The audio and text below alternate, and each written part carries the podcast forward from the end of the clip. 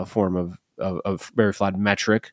Um, but the thing, the solution that Leonhardt has in mind is bringing back the SAT, making it a thing, and this is good. This is actually uh, not only a good idea; it's like a progressive idea. He seems to be saying because the argument is that uh, you that uh, strips away somebody's background. It's just numbers, and it's like the closest thing to an actual merit based metric for intelligence, and that should be that should be why we admit people to college.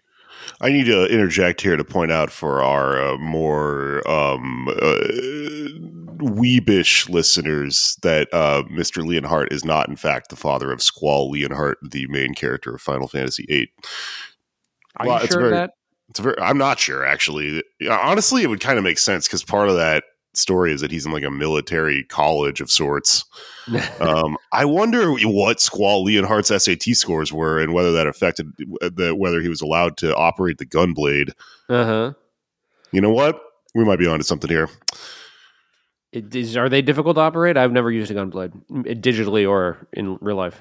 Uh, the fucking mechanics in the video game were pretty uh, convoluted, to be entirely honest. And I would have to, I would have to imagine in real life, a giant sword that also has a gun in it would be difficult to hmm. operate because it's it's hard to shoot a regular gun, much less swing a sword and then shoot the gun at the same time that in a way that it would shoot the person you're trying to hit with the sword.